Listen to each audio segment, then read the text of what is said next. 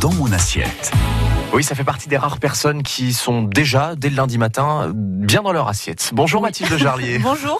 On va parler de quoi aujourd'hui? Eh bien, on va parler de gentiane. D'accord. Voilà, ce matin, je vais vous parler de cette plante vraiment emblématique hein, de la région. Je vais vous parler donc de la gentiane. Ici, dans le Massif central, tout le monde la connaît, car ses racines permettent de produire la fameuse gentiane.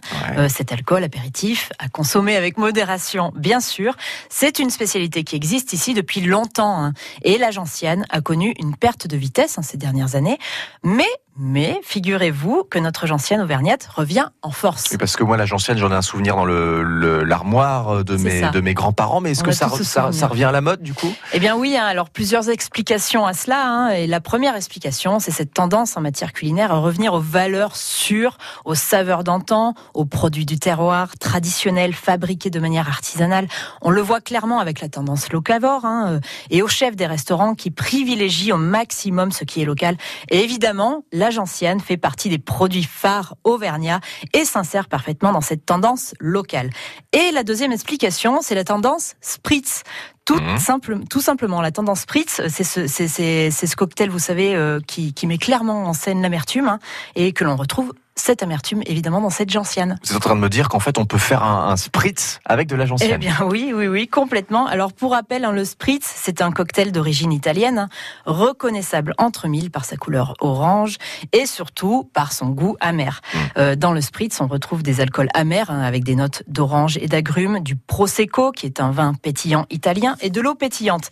Eh bien, il est tout à fait possible euh, d'élaborer la- le même type de cocktail en version auvergnate avec de la gentiane, euh, du vin effervescent auvergnat hein, qu'on trouve facilement chez quelques vignerons, que ce soit à 100% euh, comme au domaine des Barrioles par exemple, ou en Côte d'Auvergne, et on ajoute une eau pétillante de la région de notre choix. Alors on évite les eaux de Vichy qui sont quand même un peu trop salées pour Ouais. les voir entrer dans la composition de notre spritz auvergnat. Puis alors, la gentiane, dans notre région ici en Auvergne, on a aussi un petit côté Madeleine de Proust, peut-être? Oui, c'est ça. hein. On a tous ce souvenir euh, de, de, de, de gentiane euh, dans un placard de nos grands-parents.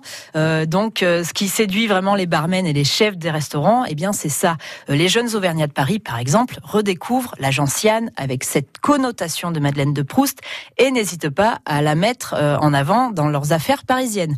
Euh, C'est aussi une manière de revendiquer ses racines. hein. Et là, c'est clairement le cas de le dire, les racines. Alors, les marques phares de gentiane que l'on a chez nous, hein, comme la Salaire, qui est fabriquée en Corrèze, mais qui garde ses origines cantaliennes, la Vèze, qui, elle, est toujours fabriquée à Rion-Est-Montagne, ou encore la distillerie Coudert, qui est à Aurillac, eh bien, toutes gardent leur recette ancestrale pour garder intact l'esprit de la gentiane d'antan. Euh, mais on voit aussi des nouveautés arriver hein, sur le marché, comme des gentianes avec une pointe d'agrumes pour coller parfaitement à la tendance spritz, des gentianes avec des notes de framboise aussi, et depuis peu, on retrouve même la gentiane dans la composition d'un gin.